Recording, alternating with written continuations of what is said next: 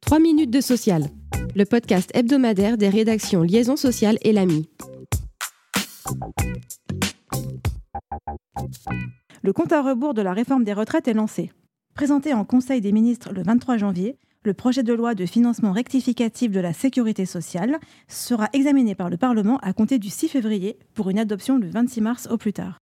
Il confirme les annonces phares, notamment le report de l'âge légal à 64 ans et l'accélération du passage à 43 ans de cotisation pour le taux plein. En parallèle, le gouvernement souhaite améliorer le taux d'emploi des seniors. Les entreprises d'au moins 300 salariés devront se doter d'un index dédié constitué d'indicateurs à publier chaque année sous peine de pénalité financière. Aucune sanction n'est envisagée en cas de résultats médiocres.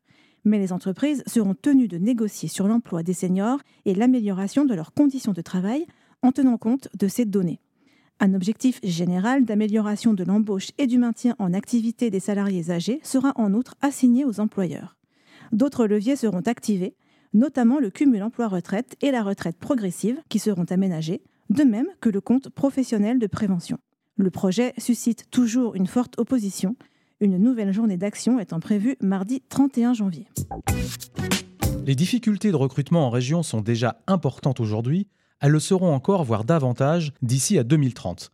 C'est ce qui ressort d'une étude prospective réalisée conjointement par la DARES, le service statistique du ministère du Travail, et France Stratégie, organisme dépendant du Premier ministre. Cette étude, présentée le 24 janvier, est la déclinaison régionale de l'enquête Métier 2030, publiée en mars 2022. Alors, les besoins de recrutement en région, qui résultent de la dynamique des créations d'emplois, de l'équilibre entre nouveaux entrants sur le marché du travail départ en retraite et arrivée de travailleurs en mobilité géographique, présentent un visage contrasté. Ainsi, les régions de la façade atlantique et du sud afficheraient des déficits potentiels de main-d'œuvre élevés. La raison?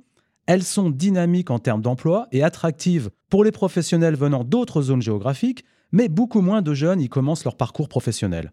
L'île de France, autre exemple, tire son épingle du jeu car elle reste très prisée des jeunes débutants. L'étude se penche également sur les métiers en tension. Les agents d'entretien, les employés de maison, les aides à domicile figurent sans surprise parmi les métiers pour lesquels le déficit potentiel de main-d'œuvre serait élevé dans l'ensemble de nos territoires.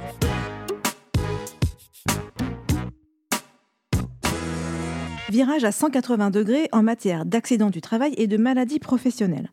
Dans deux arrêts du 20 janvier dernier, la Cour de cassation considère que la rente versée aux victimes n'indemnise pas le déficit fonctionnel permanent c'est-à-dire les souffrances qui perdurent après consolidation de la blessure. Ce qui signifie concrètement que si l'employeur a commis une faute inexcusable, ce préjudice pourra désormais être indemnisé. Ce n'était pas le cas jusqu'à présent, sauf si la victime parvenait à prouver que les séquelles physiques et psychologiques impactant sa vie quotidienne n'avaient en réalité pas été réparées. Cette preuve étant très difficile, la Cour a finalement revu sa position.